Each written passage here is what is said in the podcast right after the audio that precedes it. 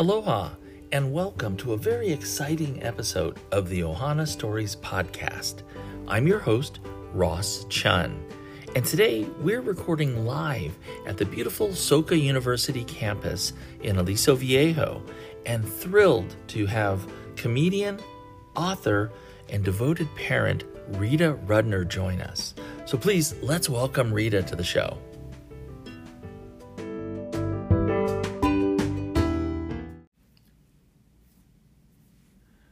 Rita, thank you so much for joining the podcast. I've been looking forward to this for at least a couple of years. Wow, I'm impressed. Thank you. Well, I just gave you a hint to my first question because I have been looking forward to this for a few years. And so I always ask, do you recall how we first met? We were talking about that, yes, doing the community announcements for the schools.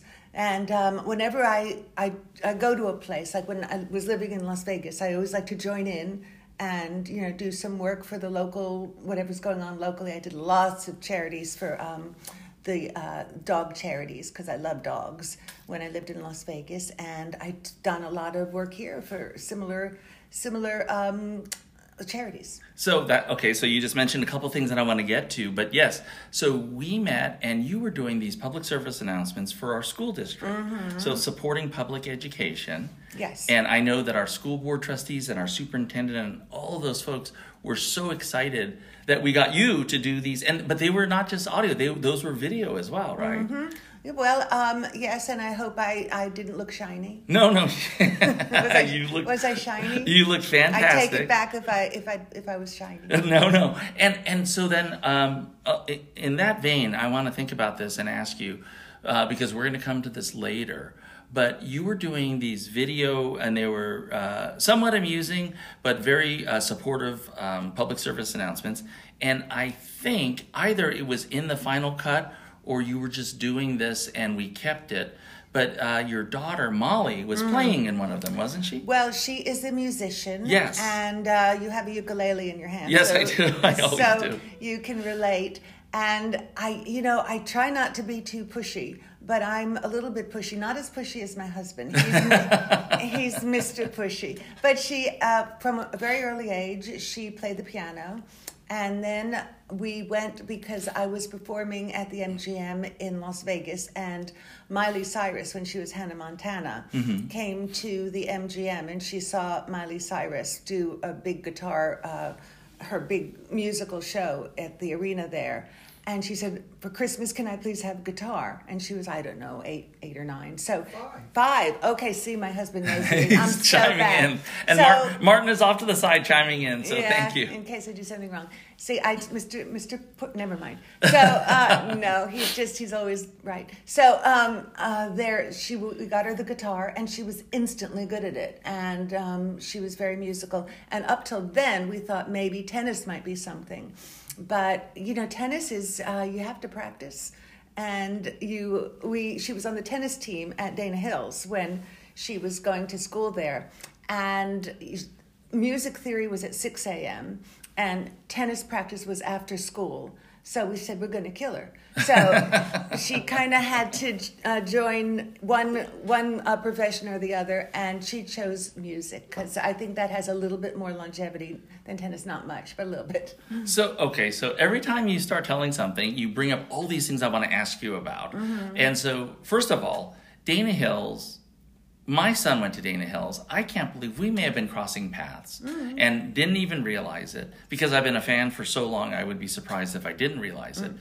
But so she was uh, she was attending school there. She was playing tennis when when I uh, saw you and then you invited me to her performance. That was another fascinating thing because she was performing in a place called the Fishbowl, Fish Tank, or Fish Tank. Yeah, Fish Tank. I thought that was going to be a concert hall and then I found myself down in Dana Point, walking down an alley, and it was a warehouse, and somebody, the door was rolled up about four feet. Well, it was so cute. And um, our friend Amy Hanachek told us about a friend of hers who was opening this space, this uh, public space, because he wanted a place for uh, local performers to be able to, you know, show their talents. And Martin is a, a producer. That's how we met. I always say, you know, he hired me and we had an affair and I married him and it used to be a love story, now it's a lawsuit. But but he looks at a venue, even on our honeymoon, because we had our honeymoon right here at the Ritz Carlton when it just opened. So this is a very oh. special whole place for us.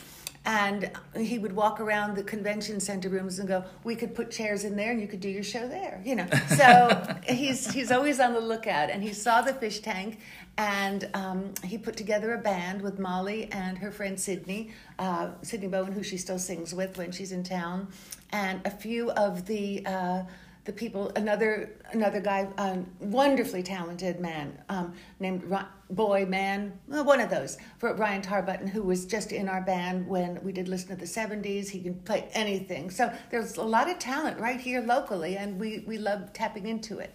So, and that's right because I just ran into somebody who knows Ryan, and I, I, they were reminding me of who he was, and I said, "Oh my gosh, I've seen him perform." He was the guitarist, right? He was then he was the bass player, Oh, yes, okay. and now he's he was on drums. So but he, he, just plays everything. He just swept in, and then that performance, and I'll never forget forget because I ducked under that roll up door, mm-hmm. and I came in, and it was packed. Wasn't it cool? And, and it- they had lots of projections on the walls. Yes. And you know what happened right after that? COVID. oh, that's right. And right. everything shut down, and no one was allowed to do anything for two years. So That's right. And Mm. you and and Martin and I. So you were on, on the left side, stage Mm. left or whatever. And then we walked over, and someone said, "Oh, there's going to be a great place to stand." And we were balancing on this narrow staircase. I remember the and staircase, It, yeah. And it was such an incredible performance. I, I thoroughly enjoyed it, but I could not believe that that was the experience because I thought it was we were going to be sitting in a theater somewhere, and instead we got to see the performers. We got to see Molly, and we got to to experience the music so close and so personal. it was really a fun night. Let's go back and do it again. We should definitely do that again. I, in fact, I was, I didn't ask, but I was half hoping that Molly was going to be here. But now I understand she's. She's still heavily into music. She's in the Frost School of Music, um, which is a, uh, a division of the University of Miami. Okay, so she's in Florida right now, And, and, she's in some kind of production class where she has to twirl a lot of knobs, and she "I don't know how." okay, you learn how to do it. I don't. I don't know what's going on. so that's a shame she wasn't here. But maybe sometime she would come on the podcast and she could talk about her And musical she'll career. play one of her original songs, and she's about to finally launch into like the whole music scene with um, um go on Spotify and Podify and Dotify, whatever that is. I don't know. I don't pay a lot of attention, but she's she's heavily into it. Well, that that brings me to so many more questions, but I don't want to. Let, let me think. I wanted to ask you a couple of things.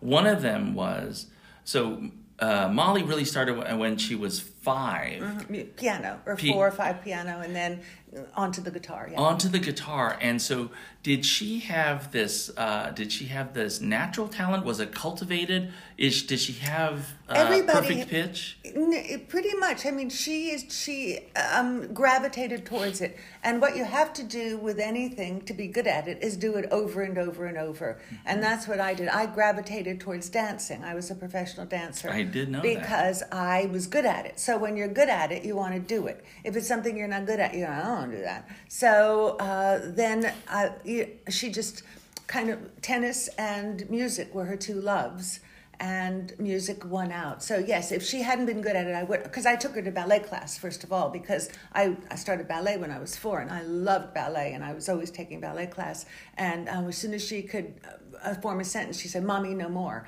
So I said, okay, "Let's not let's not do this." She really didn't like ballet, and now of course she says, "Mom, why didn't you make me take dance?" But you know, you can't make them do. You can't make them do something they don't want to do. She wanted to play the guitar. Here's a guitar.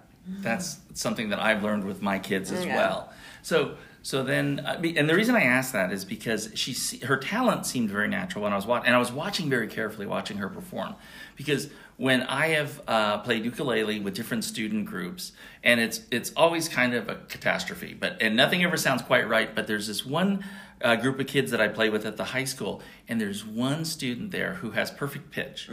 And so I will be playing, and he will lean over as I'm playing and tune my ukulele. He can hear a string that's out of tune, and it's the most aggravating thing, but he does it every time.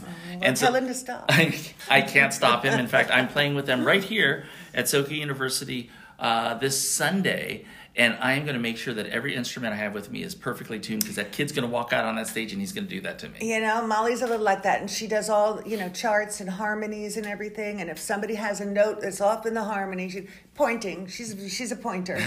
it's over there. Stop it. This is the wrong note over there. So it's a talent. I guess she can hear everything. So She can certainly hear when we're talking about her and she's in her bedroom and we're in the kitchen. Excellent hearing. so you when you when you talk about hearing a performer and and this is something that i was uh, interested in asking you i started to ask you before we Mm-hmm. start recording uh, i have been listening to you for a long time uh, ages i won't say how long and and i noticed that in your comedic performances you have this timing and this rhythm to the way you deliver your lines and i was curious because i didn't notice that when we were speaking before this, and I don't notice it now. I was curious if that was something that you've developed as you performed in front of live audiences, or if that's something that just comes naturally. Developed. You developed Because it. every audience is different. Mm-hmm. And it's almost like you're dancing with the audience. Every audience has a different rhythm. So you just have to listen to the audience. And you have to, if they're laughing really hard, you've got to pause. If they're not laughing really hard, you've got to go faster. You know, if if there's a noise, you've got to comment on it. And then, you know, if there's a, somebody talking in the or phone ringing, you've got to mention. Every audience is absolutely their own entity and they have their own rhythm. So you have to listen to the audience. You can't ignore them. They they're the people who paid the money to, to see you. So that's what I do. I listen to the audience, and it's a, it's an innate sense that I can. I try not to um, tell them where the joke is. I try to always have a delivery where they can figure out where the joke is. So a, a normal comedy rhythm was, and then I said "Ah, blah, blah, blah," like that. so you know, I always try to do the opposite of that and let them come to the joke by themselves. So sometimes it would take a little bit longer for the big laugh to happen, and you wait for that. So that's what I do. I, I listen to the audience. So, when you just described it that way, I understand exactly what you're saying, and I do recognize that that's the way that you bring draw the audience in. I'll, I'll have to say, I was I was. Uh, I was more than a little nervous about this episode Oh, today. hello, I, I hi. was worried because I was afraid I wasn't going to fit in with the timing that I've always heard from you when you deliver. I listen to you. Well, and and and and the the reason it's uh, it was a little unnerving for me is because I've actually had several encounters right here at Soka University with with different well known celebrities. One of them was was several years ago with. Uh, the actress uh, Doris Roberts. she was in. Mm, of course, I know her, well, I knew her from uh, Remington Steele, but uh, but and then everyone loves Raymond. Everyone loves so she loves ours. Yeah.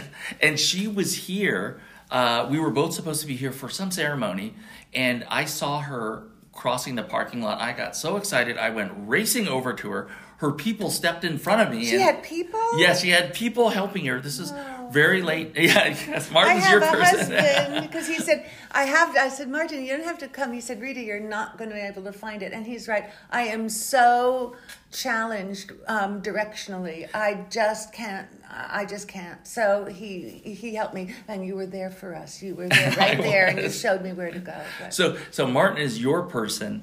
Um, Doris Roberts had her people. They stepped in front of me because they thought I was a nut, and um, I said, "No, no, no, I'm Ross Chun. We're here together." And and they still wouldn't let me say hi to her. Oh, And then finally, I said, "You know, I." I I hate to roll this out, but I'm actually I'm the mayor of the city, and I'm supposed to be speaking with you. And they said, "Oh," and they kind of stepped aside. We took this photograph together, and then I, they said, "Well, we're going to help her to get to because she was quite elderly at that point." And um, they they got her onto the stage, and then they seated me right next to her, and I saw her looking at me the entire time out of the corner of her eye, like, "Oh no, I'm sitting next to this nut." And Why? I- she and- has to get off her high horse. well, she was very she was very kind during the ceremony, and then you know she passed away shortly after that. And I've got this picture of us together, and my brothers look at that picture and they. Uh, they say, "Oh, she looks like she was so happy to see you," and I said, "No, she actually thought I was a little crazy," and and so I was I was a little hesitant. The next time I was here recently, and Paul Williams was performing. Wow. And I had met him years ago, and um, he came after his performance to this reception, and he walked over to me, and I was thinking, okay, I don't want to act like a nut. And he looked at me, and goes, "Hey, I remember you." And I said, "You do?" He said, "Where, were we? Were sitting in a theater together." And I said, I was attending your wife's storyteller competition and you sat next to me. He goes, That's right, I remember you. And I thought, okay. Well, that's a different experience. It is a different experience. So when I knew that you were coming here, I thought, I hope I don't end up looking like another crazed Why fan running up to you. think that? it was it's 50-50. And so I'm I'm so glad that we ended up getting to talk and I and I got to ask you that question, that burning question about your comedic rhythm. But now you also um, so you wrote a memoir. I did because um, the COVID thing happened, and I was doing lots and lots of jigsaw puzzles. Okay. and I said, if there ever was a time to write a memoir, it's now. So I went back and I uh, remembered everything I could. And then Martin read it and said, You forgot this, this, this, and this. and then I read it again. And then he said, What about this, this, this, and this? And I wrote it again. And it's called My Life in Dog Years because I wanted to figure out a different way to write an autobiography that wasn't, and I was born, and da, da, da. So I attached it, I attached it to. Um, every 15 years to one of my dogs because I always have a dog. And each dog, excuse me, kind of represented another um, kind of facet in my life where, you know, when I was an only child and my first dog was kind of like my, my, my sister, even though um, she, my sister was a German Shepherd. That's a good title. It's a good title for something. My sister was a German Shepherd. And um, then when I was living alone in um, New York when I was very young, 15, 16, I had Agatha, who was like my best friend because I didn't know anybody there. And then after Agatha, Martin and I uh, adopted Bonkers, and he was like our first child because that we we didn't have children at that point. And then after that, we had Twinkle, that was my grandchild, and now I have Betsy, who's my great grandchild. so we I just attached all of my life, uh, all like every fifteen years, to a different dog. Oh, that. So I just assumed when I saw the title because I don't, I didn't have a, a copy to read. And what my latest dog Betsy is on the on the um, On the cover? Yeah.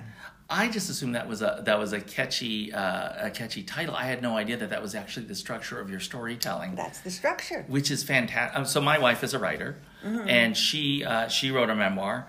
I'm in this one particular chapter, which I absolutely love. It's called "My Husband Is a Hero." Mm. So I always tell people I'm in that chapter, and I give this book to people. I ask people to read this book because I said, "Read this story because it's about me." Mm-hmm. There's all these other chapters, but that one, mm-hmm. it's like we're at, at Soka University in Aliso Viejo, and I know the man who wrote the history of Aliso Viejo. It's a book. It's at Barnes and Noble. It's at Target, and I always tell people it's this fantastic book. I'm on page 83, and people look for it. So, so you actually wrote a book based on your ownership of dogs. Well, students here know me because I walk my dog here three, four times a, a week, and everyone knows me for my dog. And and uh, a dog lover. I'm a dog lover, as as clearly you are as well. And you've adopted all these dogs, and and I love the fact that you're able to use your dogs um, as the markers, the milestones in your life. I did not know that, and I cannot wait to tell everybody about that part of your book because I think it's My life wonderful. in dog years. Yes. That's fantastic. So that also brings me to another question. I mentioned my wife, and she never gives me input on these segments, but she said uh, the one answer I want to hear from Rita Rudner is is how did she balance this career? And I started telling her everything you've done, um, and. Uh, she and I are both the same age. In fact, I just turned 60 yesterday. And so we both look back on our lives, and she said, How is it possible um, to, to balance uh, personal life, family, uh, your your poor husband Martin, who's always your handler, and and then a He's career- more than that. My manager, my lawyer, my uh, my co-writer for my books. That he writes Chauffeur. screenplay. What screenplays? chauffeur. Oh, Chauffeur. stop it! Stop it! He did, he. In fact, I told you I met him because he produced comedy shows. Yes, yes. So you know, he we're both in the same business. Well, what happened was, um, I marvel at women who could do everything at the same time. I couldn't because I um, was traveling all the time. And I, if I was going to be a mother, I didn't want to be traveling all the time. So when Martin and I got married, we got married. I was already in my mid thirties. He hired me, had the good sense to hire me when I was around 30 and uh, produced a show uh, for me at the Edinburgh Festival and then did loads of shows in London and Australia. And when we got married, he had a uh, he was doing major tours all over the world. So he was traveling, I was traveling. In fact, we had our honeymoon right here at the Ritz Carlton, mm-hmm. and uh, it was like four days. And then he was back to Australia, and I was doing a TV show somewhere else. So we were much too busy. And by the time we got around to talking about children, it was way too late for me. So we adopted uh, a lovely child and she's uh, Molly. We've been mm-hmm. talking uh, all about her. And then Martin figured out a way where I could be a mother and still do my act, and I didn't have to travel, which was Las Vegas. When I got um, the president of New York, New York offered to uh, build me my own theater in New York, New York, and Martin said this kind of fits in with the next um, the next segment of our lives, where because I could. Uh, I go to work at seven. I'm home by 9 30, 10, so I can take Molly to school. I can pick her up. I can make dinner and you know be with Martin, and I can um, still do my show because I have to drive to my show, and the audience has to take a plane, and I'm very well rested. They're jet lagged, so it all kind of came together, and I was able to do both, but I didn't do it at the same time. I did it uh, in segments, and also even now, I always consider. Um, my marriage is just more important to me than anything else. Like I remember I was offered something. Remember that movie that I was six months somewhere when we were in um, Oak Pass Road from that director, and he said, "You're going to go here," and I said, "No, I'm not. I'm married." I got offered a big, uh, a nice part in on Broadway when I was living in uh, California. And I said, you know, I know I, my my my child's in school here. I can't do that. so I always put that first and but for a long time i put my career first because i that was you know that was my main thing in my life. And then my marriage was and then my child was and now um, golf and tennis they they feature. Oh my God. That, so, so that's the answer to the question. But i have to ask you so so when did you start what what years were you first starting out in stand up in like uh, well i was in annie my my sixth broadway show and i was in annie on broadway and that was 1980.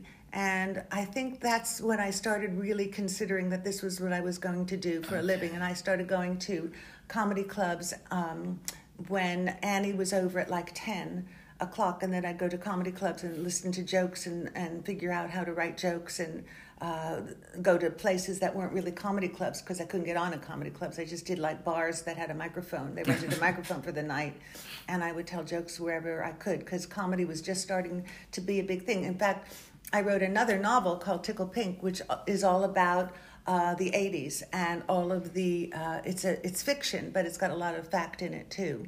And Martin and I wrote a play, and that produced the Laguna Playhouse um, off of that oh. book that we did for a while. That was really fun. So the '80s were kind of like the the big comedy, the the comedy boom was right there with people who were still, you know, Jerry's Seinfeld's still around and Bill Maher and. Um, and one of my best friends, Louie Anderson, who just passed away, but mm. you know he was a really, really good friend of mine. And the wow. '80s produced a lot of really good comedians. And the '80s, so the '80s were the time that comedy clubs became more mainstream and almost franchised, the 80s were the time uh, when um, radio stations like KLOS locally here was playing five o'clock funnies. Mm-hmm. And I remember I used to time. I remember that. Yeah, yeah, I used to time my drive home to try and hear the, the, the, five o'clock funnies, and they always played it at five twenty because mm-hmm. they said it takes people time to get to their cars, and it drove me nuts. Mm-hmm. But that's where I heard so many comedians. Uh, like I remember Ellen DeGeneres was mm-hmm. was on five o'clock She's funnies all the time. Era too, from like the eighties to the two thousands were. Um, very, very com- comedy fruitful. Yes, they were. It was fruity.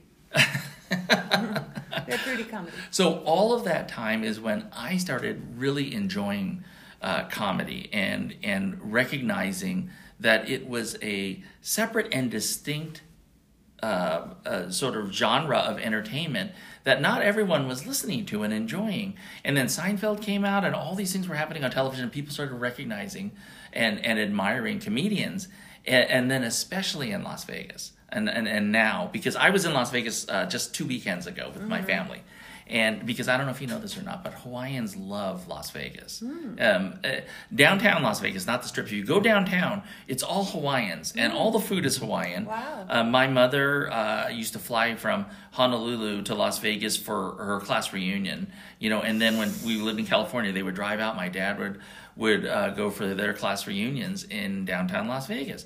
And so when we were there, I was telling my whole family about I'm going to be interviewing you, and we were looking around. I said there, there, there are signs here somewhere. There's a giant billboard with Rita Rudner, and we were looking around, um, and and I explained to them how that's that's one way that that performers who were traveling all over the place can actually have sort of a footprint.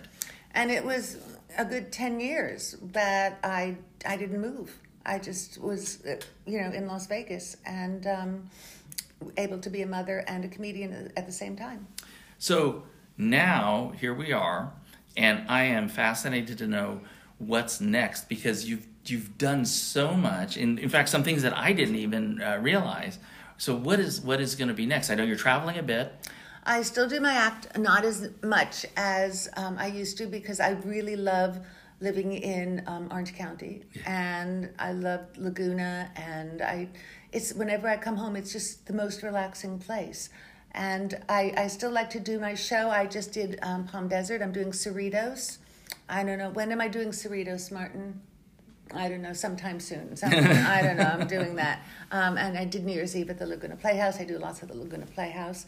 Um, and Martin and I have a new project that we've written that is being looked at now. But again, nothing is until it's on its feet. Nothing is anything in Hollywood. So we just, you know, we keep going. And Martin is very heavily into. Um, Molly's helping Molly with her music career because he's very good at planning things for her when she's too busy to plan them. So we'll see what happens. She has they did a great band. Um, it's called the Listen to the '70s Band, where they played. Um, she played all music from Joni Mitchell and Carole King and James Taylor and Oh, Jim Croce. So they might be doing uh, a, more of that band. And would they be performing out here when she's on break from school? Or We'll have to see. There's always that possibility. I, I know they're going to be performing in the summer at the Laguna Festival. Okay. So that is a goal of mine then, because here we have the Performing Arts Center, which is over a thousand seats and incredible acoustics. She and she did her uh, at Dana Hills High School. We had a wonderful uh, person who was in charge of the music program there. His name was Ray Woods. Ray Woods. Okay. And he passed away. Unfortunately, he was Oh. the sweetest, most talented uh, guy. And they did a whole opera performance right Here. now. Yeah, at the Soka University in the theater. Wow. So I, I, although the Performing Arts Center is the premier venue, I would love to see Molly and her band in the Black Box Theater. Um, I- because that's a smaller venue and it's more intimate, and I, I would love to see that as well. So I, hope that we can connect Martin with these people and find a way of getting this performance because you just named so many uh, uh, so many artists that I love to hear. Fleetwood Mac feature. Fleetwood Mac, Yeah, they feature heavily, and it's just it's the best show, and it's done four sold out performances at the Laguna Playhouse. Well, I'm sold. So we will work on that, and then so that's how much more time does Molly have in school right now? Does she? She's graduating early. Oh, she is. Okay. Yes, and so she has less than a year, and then she's coming back home, Oh my gosh. and then she's starting um, running around with the guitar and a piano. and then. Mm. it begin and then it begins and so that's what we can look forward to uh, from molly and we've got some things to look forward to from you and from martin and oh that was the other thing i was going to ask because uh, i don't know if we have time to ask i have time to ask this but um, so your name is obviously very recognizable rita rudner. When i say that people know immediately who, who it is but molly doesn't use your last name. And i and the reason i wanted to ask that is because i saw this interview and this is like 20 years ago with with um, Martin Sheen and um, Emilio Estevez, and they were both being asked. And so Emilio Estevez gets on and he says, "Well, I'm not going to use my dad's uh, last name because I don't want it to open the doors for me. I want to open those doors." And then Charlie Sheen drives up in his Porsche, and he comes walking in, and they ask him the same question, and he says, "Well, I don't care if it opens the door. That's great because it's what happens after you're through that door that matters. So if uh, me using my dad's last name helps, then that's fine with me." And so we're talking about Molly and her career. And did she make a conscious decision? Yes. She did. Yeah, well, that's her name, Molly Bergman, and Okay. we. Um, she just didn't want. I said you can use anything you want. You know, Lady Gaga. That's not her real name. That's right. That's right. Ice T. I don't think that's what he was christened with. So when you're uh, in music, you can just make up any name you want to. Lana Del Rey. That's not her name. Right. So she said, I, "I'm Molly Bergman. That's who I am." So we will look for Molly Bergman's work. We will continue to look forward to Originally, she wanted to be Molly Estevez. see, see, now that's that comedic timing that I was afraid I wouldn't be able to keep up with.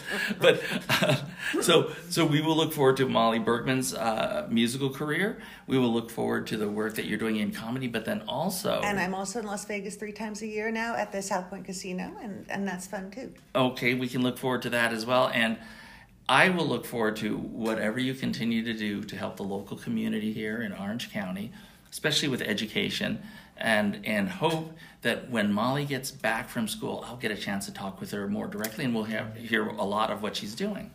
Done. It's done. Oh my gosh. Look, when I clap, it's really done. There, all done. Well, Rita, thank you so much for joining me, and Martin, thanks for taking care of all the details, and then also collaborating with with your lovely wife because I can't wait to see what the two of you have come up with. No, thank you for having me. And I want to look at where my handlers are. now. okay, thank you.